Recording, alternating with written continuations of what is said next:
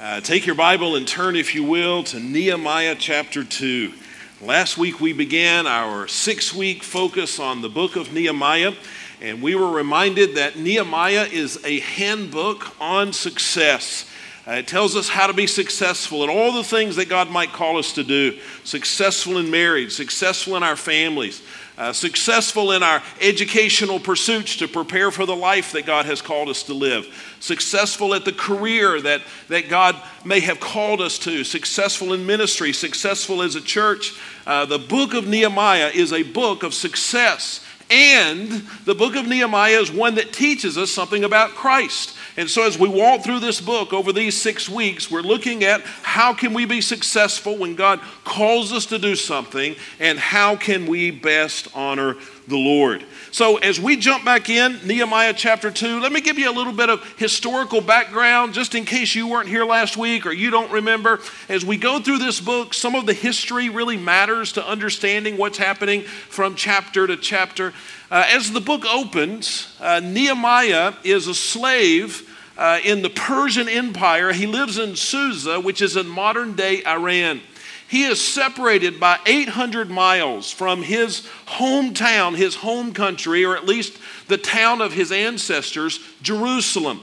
And so, about 140 years before the opening of Nehemiah, uh, the Jews lived in Judah and in Jerusalem. It was the city of God. And God had told them that if they continued to rebel, that he would bring judgment upon the land. Well, they did rebel. God did bring judgment. This was prophesied by Jeremiah. It's detailed in the book of Second Chronicles. And so the Babylonian Empire came in and they uh, destroyed Jerusalem and they killed many of the Jews and many of those who remained. They put them in chains and marched them uh, to the headquarters of the Babylonian Empire, which was in modern day Iran at the time, what we would call Iran today.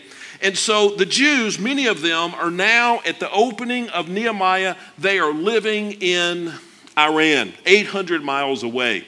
Now, you should also know that Nehemiah is the last historical book in the Old Testament, chronologically. The things we read about in Nehemiah, these are the last things that happen in the Bible before Christ is born. And so at the end of Nehemiah, Nehemiah chapter 13, even though there's still a lot of Old Testament in your Bible, that's the last thing that happens. And then 400 years, and then Jesus Christ is born, Matthew chapter 1. So, how in the world did, did Nehemiah get so far away from his, uh, the town, at least, of his ancestors, and why does that matter? Well, Nehemiah really answers that question and tells us how Nehemiah was able to overcome all of these obstacles and successfully get back to Jerusalem, rebuild the town, rebuild the walls, uh, bring revival really to Jerusalem, and set it up for what it needed to be for Christ's coming some 400 years later. So, with, with that history in mind, let's just begin reading Nehemiah chapter 2. And when we come to Nehemiah chapter 2, uh, Nehemiah has already gotten word about the conditions in Jerusalem. He's been burdened about that, but it seemed like an impossible task. He's a long ways away. He's a slave uh, to a pagan king uh, in, uh, in Persia. And, and so it seems like there's nothing he can do. But God gives him success. He does some things. God honors the things that he does. We looked at those last week. And so now, halfway through Nehemiah 2, Nehemiah has made it back to Jerusalem. So now what's going to happen? Let's read, beginning in verse 11. It says, After I arrived in Jerusalem and had been there three days, I got up at night and took a few men with me, and I didn't tell anyone what my God had laid upon my heart to do for Jerusalem. The only animal I took was the one I was riding. I went out at night through the valley gate toward the serpent's well and the dung gate, and I inspected the walls of Jerusalem that had been broken down and its gates that had been destroyed by fire. And so he does this very thorough inspection. He looks at the walls broken down, the rubble in the street. He sees the gates that have been burned. He gives us some details here. Verse 14 I went on to the fountain gate and to the king's pool, but further down it became too narrow for my animal to go through. So I went up at night by way of the valley and inspected the wall. Then, heading back, I entered through the valley gate and returned. The officials did not know where I had gone or what I was doing. This was sort of a private or semi private uh, investigation. For I had not yet told the Jews, it says, the priests, the nobles, the officials, or the rest of those who would be doing the work. So, verse 17, so I said to them, You see the trouble that we are in. Jerusalem lies in ruins, and its gates have been burned. Come, let's rebuild Jerusalem's wall. Now, this is where we're going to pause, and next week we'll pick up right there, and I want to show you how he gets everybody to do it. It's such an important text next week as we see again how he marches forward in success. But as we go through Nehemiah, what we're going to discover is that some of the messages are going to be about how to move forward, and then some of the messages are going to be about how we connect upward. Some of the messages are going to be about how we deal with the obstacles that are on the outside of us, enemies or critics or just impossible tasks. And then some of the messages from Nehemiah are going to be about how to deal with the obstacles on the inside of us. And so last week we looked at how to move forward, and we're going to look at that again next week. Today, we're going to talk about how to reconnect with God. Because uh, I think what Nehemiah does here uh, is, a, is a picture of what we need to do before we begin any great endeavor that God has called us, any great project that God has led us to do. There's something we need to do. There's a way that we need to first connect with God, and that's what we'll focus on today. So when Nehemiah began to investigate, when he began to do this uh, search of all the rubble and the walls and sort of take inventory of the problem, that is, listen, church, a picture, and I'm going to show you why in a moment.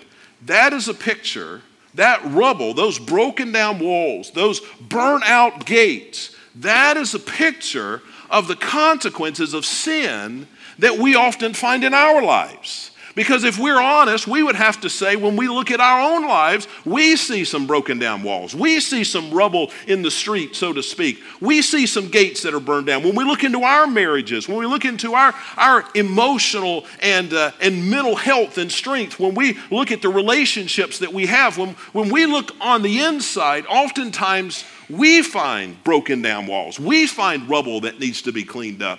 And so, as, as he conducted this investigation, I want us to conduct a similar investigation on the inside today. As, as his investigation was key to him moving forward, I think our investigation will be the key to us moving forward. Now, this will be a very different kind of message. And so, as, as we did last week, and as we'll do in the, in the weeks to come, we're going to get right down to the nitty gritty of, of the facts of the book of Nehemiah. But, but today, I just want to get down to the nitty gritty of the facts that are within you and the facts that are within me. This will be like an uncomfortable doctor's visit. You ever have one of those? And so you've come to a doctor's visit. I'm not a doctor, but you've come to a visit, maybe a little uncomfortable this morning. But I want us to do the same kind of investigation that Nehemiah did.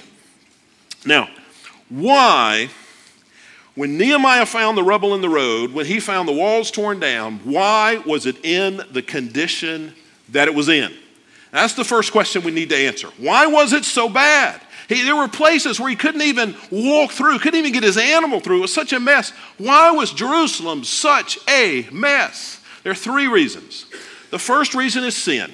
And, and we see this clearly. Go back and you read in Jeremiah, read in Second Chronicles. God said through the prophets, uh, Judah, if you continue to sin, I will bring judgment. I will bring a nation in, and it will destroy that, that pagan nation, will destroy Judah and destroy Jerusalem. And they continued to sin, and guess what? God was true to his word, and he brought destruction.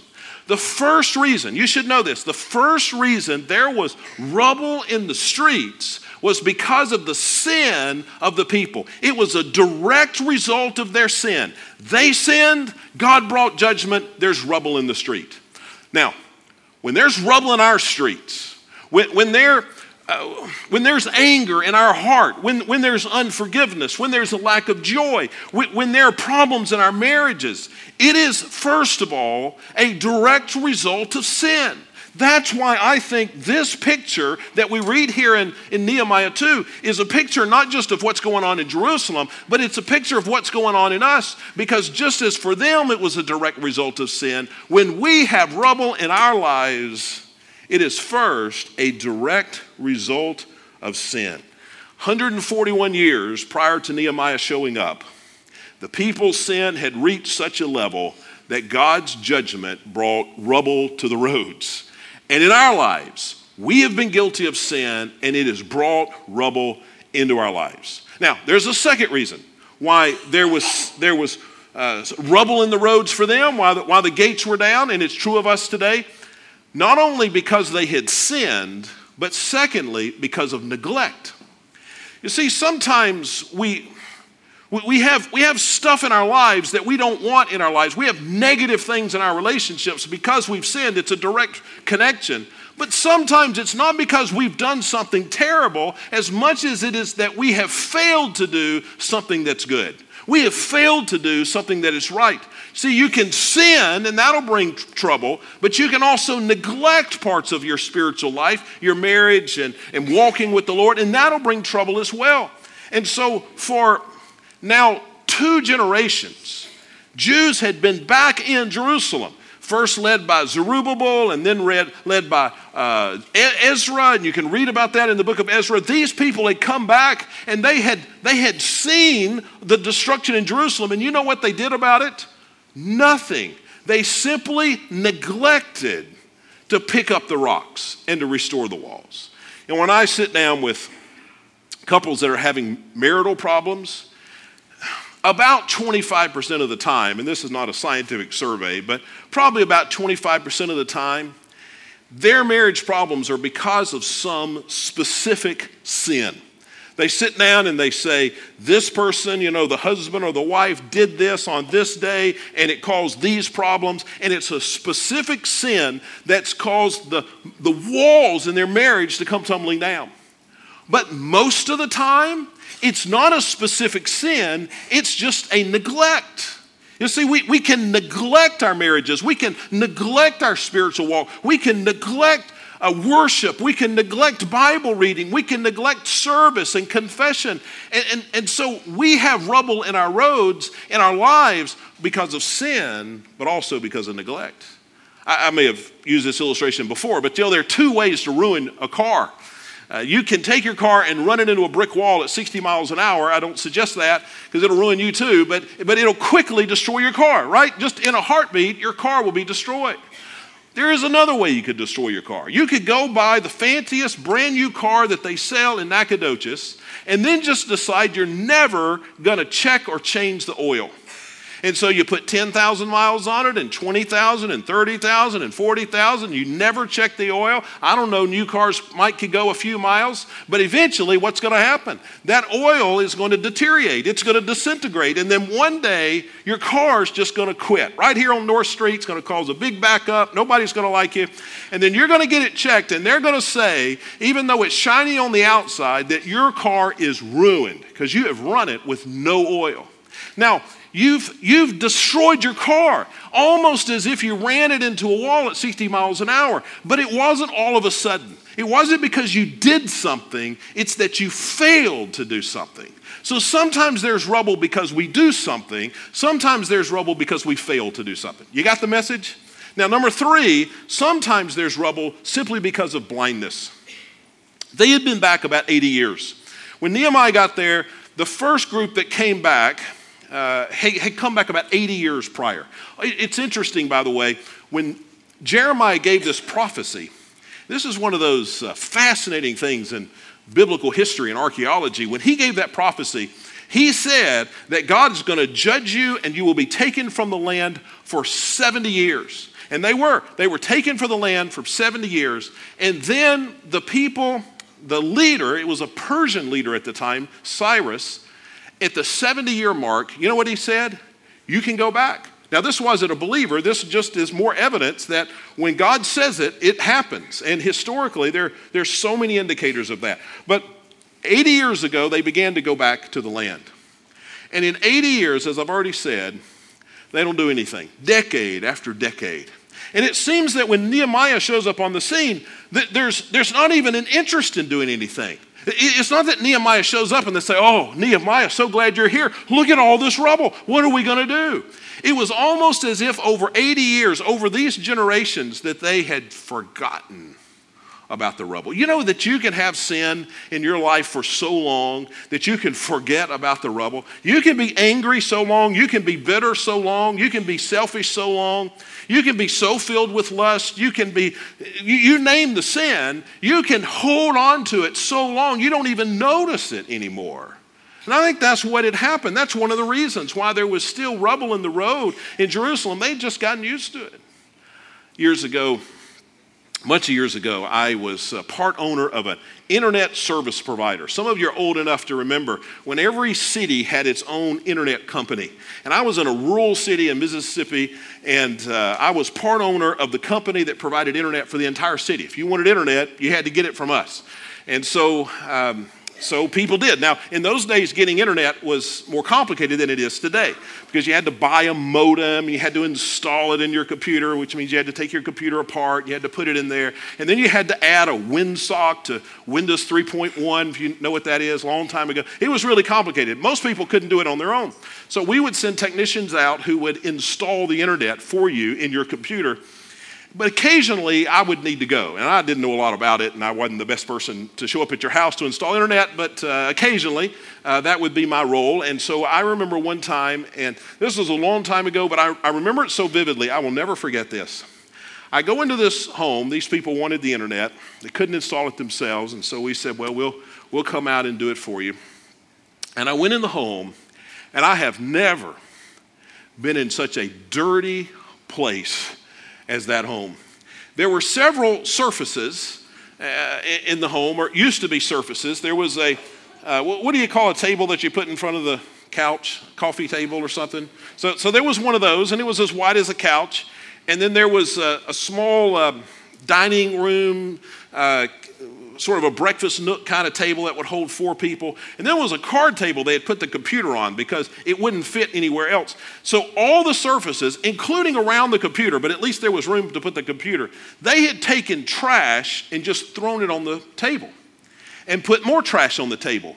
And they had put so much trash, things like McDonald's wrappers and stuff like that, that, that it was heaped up on every surface so that when you put something else on it, that would go cascading down the side so that there was a ring of trash around every table, trash that had avalanched off the surface.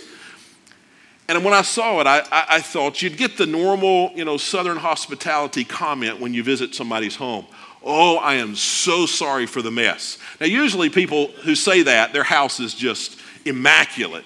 But I, I, thought I was ready for it. Oh, we're sorry. You caught us on a bad day or you caught us in a bad decade. I mean, I don't know how long it took to get it such a mess. But they never said it. They never apologized. Uh, they, um, they fixed me something to drink. I knew better than to drink it. But there wasn't even a there wasn't even a place to sit it. Every surface was covered in trash except for the computer. Had to take the computer apart. Had to do it in my lap because there was no surface. It, was it was a mess. And, and you know these people. I, I could tell after being there for, for 20 or 30 minutes. They didn't feel bad about it. They had no idea. A little bit at a time, they had just grown used to it. It's just the way they lived. Now, here's the bad thing the same thing happened in Jerusalem when Nehemiah showed up, and the same thing happens in our lives. We hold on to some sin, and it bothers us to start with. But over time, we just get used to it. Why do we have the, the rubble, the consequences of sin in our marriages, in our lives, in, in our emotions, in, our, in, in, in, the things we're trying to accomplish. Why, why is there so much rubble? Well, because of sin, because of neglect, but oftentimes just because of blindness. So Nehemiah, he showed up and said, I want to see the damage. And he, he takes this very close inspection. He walks through everything because he knew, and this is an important thing to, to know, he, he knew that you can't get started on a problem until you first take an inventory of where you are. And he knew he didn't just need to start rebuilding the wall, first, he needed to figure out how bad it was. I mean, that's a lesson you might, you might just make a mental note of. All the way through the Bible, we see this repeated over and over and over. If you don't stop and take uh, inventory of where you are, then it doesn't matter how, how hard you push or what direction you go, you'll fail. The best example of this is in the book of Joshua. So I'll give you a little history lesson. Uh, if you don't know, Joshua was leading the people of God into the promised land, but there were some enemies that they had to overcome. The first enemy was the city of Jericho. And so they come up to the city of Jericho, they see this city, they're, they're fearful of the battle, and so they prepared. Joshua chapter 5 is the story of their preparation, and they prepare spiritually. They make sure that things are right in their walk with God. It says that all the men were circumcised, which doesn't seem like the normal way you'd get prepared for a, a battle, but they wanted to make sure that spiritually they had done everything they knew to do. And so then they battled Jericho and they're successful. God gives them victory. Jericho falls. It's a great day, okay? Then the next city is the city of Ai.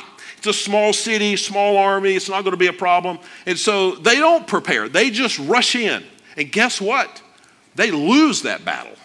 The people of Ai defeat the people of God who are entering the promised land. And, and Joshua gets on his knees and say, Oh Lord, why has this happened? You've brought us out here to, to slaughter us in the desert. Why? Why? And listen to how God replies. Just as in Joshua 7, verses 10 through 12. But listen, the Lord said, Stand up. This is the only time, by the way, in the whole Bible that God says, Stop praying. But uh, Joshua was praying instead of doing something about it. God says, Stand up. Why have you fallen face down?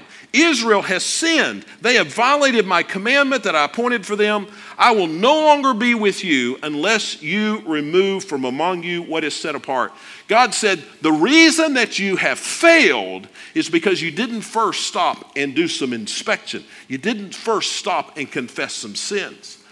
So Joshua learned this lesson. Nehemiah knew the lesson. And he said, Before I go forward, I'm going to look on the inside. Guys, if we're going to be successful in whatever it is God called us to do, it's not just about how we march forward, it's also about how we look inward. And, and Nehemiah knew that before he began to rebuild the walls, he needed to spend some days taking a close look on the inside. So we're going to do this this morning. Uh, we, we're going to end the service a little different than we ordinarily do. Uh, but this morning, I want us, I want to invite you all to just take a close look in. I want us to walk through the gates that are burned down. I want us to walk through the streets of our own lives, and I want us to ask and answer some questions. So I'm going to read some to you, and it's a long list. So focus in, and some of these will be more meaningful to some of you than others. But, but let's just walk through the list. First, first inspection you need to take is the inspection of salvation. John 3 3, truly I tell you, unless someone is born again, he cannot see the kingdom of God. If there's never been a time in your life when you've understood that your only hope is Christ and you've put your trust in Him, you've surrendered to Him, then that's where it needs to begin, right? Have you come to the place in your spiritual life where you know for certain that if you had died today, you'd spend eternity with God in heaven? But not only do we need to look at our salvation, we need to look at our sin. Psalm 139 says, Search me, O God, and know my heart. Test me and see if there's any anxious way in me and lead me in the way everlasting. So let me read some questions. What about your actions? What are you doing today that you should not be doing? What are you not doing that you should be doing? What is in your life that dishonors the Lord? What are you doing that would dishonor God if it were more widely known? What are you doing that leads you to temptation and sin? What are you doing that leads other people to temptation and sin? What gifts or talents or abilities are you failing to use for the glory of God? How are you failing to use your time to honor the Lord? But you know, it's not just our attitudes that we need to inspect, it's also our, it's not only our actions we need to inspect, but it's our attitudes. Listen to this. What are you angry about? In what ways do you lust? Who have you failed to forgive? For what group of people do you have anger or resentment? How have negative a negative attitude, how have you had a negative attitude just to prove a point?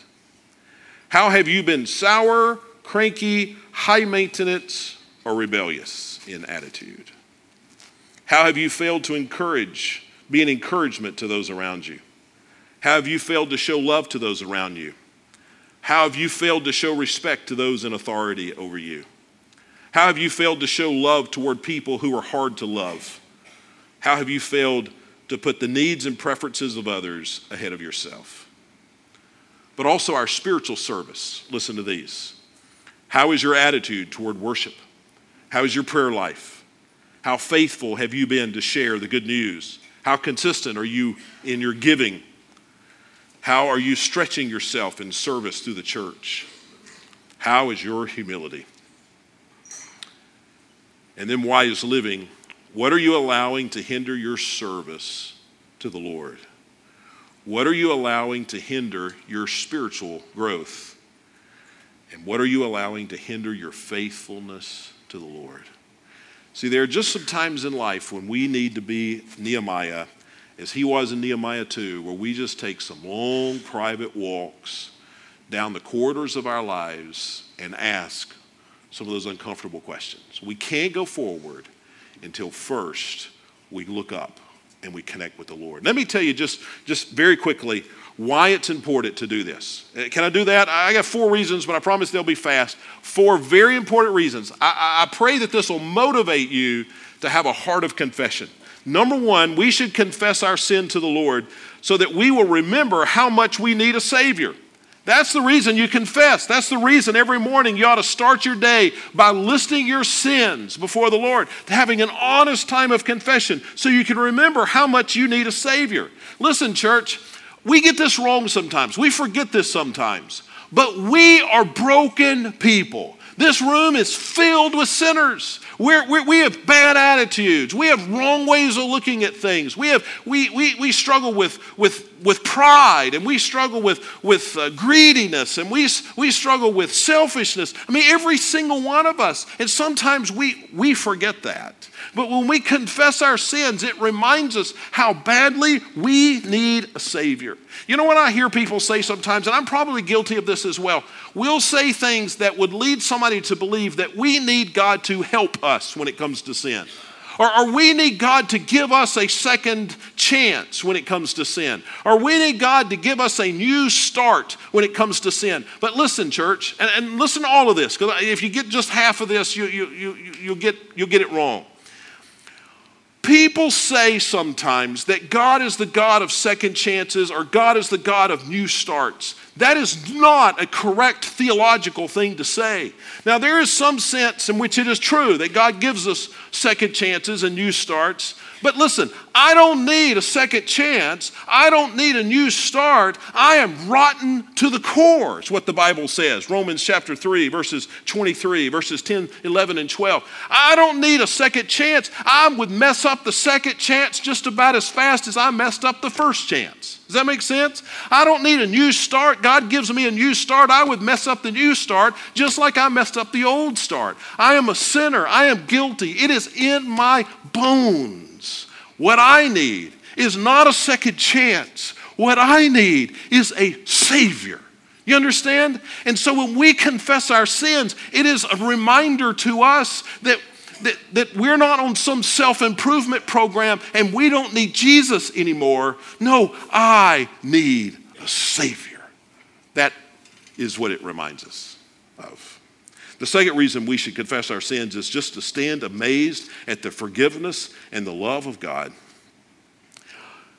When I list my sins before the Lord, it reminds me of God's great love and his unexplainable forgiveness.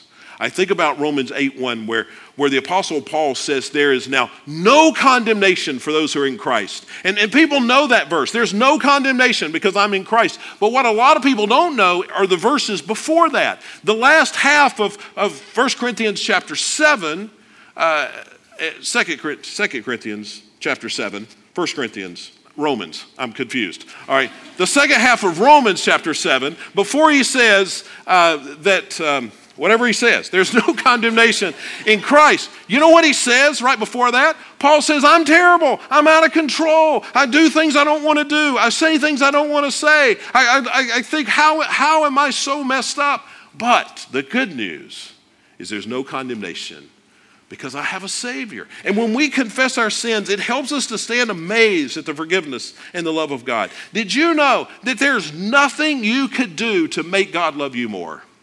Think about that a moment. There's not anything you could do this week to make God love you more than He does now. You know why? Because He loves you completely. There's not anything you could do this week that make that would make God love you less. And the reason is is because it doesn't have really anything to do with you. It has to do with Christ. See, the reason why God loves me is because God loves Christ and I'm in Christ. The reason why, why God forgives me is because what Christ has done on the cross for me. And when I confess my sins, it helps me to stand amazed at the forgiveness and love of God. Number three, when we confess our sins, it, it, it, is, it helps us to continue to live by faith in God's provision. Now, this is a little bit more complicated, but it may be the most important of the four. Oftentimes, Christians who know that we're saved by grace, that, that the way that we become children of God is not by fixing our lives, it's not by keeping all of the rules. Nobody ever became a child of God because they were good enough. We know that. You've been in church long enough, you've heard that a thousand times. The only way to come to God is to be forgiven by Him through the blood of Jesus Christ who paid the penalty for your sins on the cross. We know that's how you get in. But listen, church, we often think, even though we wouldn't say it aloud, we think that while that's how we get in by the grace and mercy of God, that once we are in, it's up to us. See, I, I, we, we think I got in because, because God forgave me through Christ, but now I've got to I've got to be the best person I can be, which is good to be the best person you can be, but I got to be the best person I can be to earn my keep while I am a child of God. But that's not what the Bible says. And when I confess my sins, it is a daily reminder that just as I needed the mercy of God to come to God to start with, the way I stay connected with God is still the mercy of God. It wasn't that I needed God's mercy to connect with Him, and then since then I've been on my own, you know, bill. I've been I've been paying my own way. No, my confession reminds me that it's by the mercy that I connected, and it's by His mercy that I stay. You know, if we were to see a man in a wheelchair because his legs were paralyzed and and, and so he has somebody push him in a wheelchair. And so they push him, you know, across a parking lot and into a retail store. And, and, and they push him, you know, into the middle of the store. And he says, you know, the wheelchair has been so kind to me. It's got me. That's the only way I could have gotten from my car to the middle of the store. But now I got to do it on my own. And so he tries to get out of the wheelchair and he falls flat. Well, you know, we'd say, foolish man, the wheelchair got you in. The wheelchair will keep you while you're in. But the same thing for us. The mercy of God got us in, but it's the mercy of God. That's every single day. That's not, that's not just something that's for the beginning of the Christian life, that's for every moment of the Christian life. It's interesting, the book of Galatians. A lot of people don't recognize this, but the book of Galatians, written by the Apostle Paul, is just a short book, and Paul is mad in the entire book. The whole book of Galatians is Paul saying to the church at Galatia, I'm so mad that you've got something wrong. What did they get wrong that Paul wrote this mad letter to them? Well, Galatians 3 3, listen to what it says. Are you so foolish? After beginning with the Spirit, you're now finishing with the flesh. See, it happened to the church in Galatia, and it can happen to us. They, they came to know Christ by trusting in the Spirit of God, the mercy, the grace of God, but now they're trying to do it on their own. He says this in Galatians 2:20, I have been crucified with Christ and I no longer live, but Christ lives in me. The life I now live in the body, I live by faith in the Son of God. He says, I came to the Lord by faith, I stay with the Lord by faith in his mercy. See, when I confess my sins, it reminds me that, that it is by faith that I have any hope every moment of every day of having connection with God. And then finally, uh, we need to confess our sins to simply keep a short account with the Lord. Listen to this uh, verse, and I added it late. I don't think it's on the screens, but, but listen to this. Proverbs 28 13. The one who conceals his sins will not prosper, but whoever confesses and renounces them will find mercy. I want to read that to you again because I want you to catch it says, The one who conceals his sins, that means the one who keeps them to himself, the one who refuses to confess, the one who glosses over this part of the Christian life, The one who conceals his sins, he will not prosper, he will not succeed. But the one who confesses and renounces them, he will find mercy. I'm going to ask Cheryl Van Norman to come up and, and read something to us. And here's what I want us to do she is going to read a confession from Scripture. It's found in Psalm 51. This is the confession of David uh, after his, uh, well, a whole string of sins. I want this to be the first expression of our confession to the Lord. You see, Nehemiah started with an investigation of the rubble in the streets. I want us to have that same investigation today. And I want us, like David, to take our confession before the Lord. So, with your head bowed and eyes closed, listen as Cheryl reads to us, and let this confession be your confession of the Lord, to the Lord. Psalm 51, 1 through 12. Be gracious, be gracious to me, God, according to your faithful love, according to your abundant compassion. Blot out my rebellion. Completely wash away my guilt and cleanse me from my sin. For I am conscious of my rebellion, and my sin is always before me. Against you, you alone, I have sinned and done this evil in your sight. So you are right when you pass sentence. You are blameless when you judge. Indeed, I was guilty when I was born. I was sinful when my mother conceived me. Surely you desire integrity in the inner self, and you teach me wisdom deep within. Purify me with hyssop, and I will be clean. Wash me, and I will be whiter than snow. Let me hear joy and gladness. Let the bones you have crushed rejoice. Turn your face away from my sins and blot out all my guilt. God, create a clean heart for me and renew a steadfast spirit within me. Do not banish me from your presence or take your Holy Spirit from me.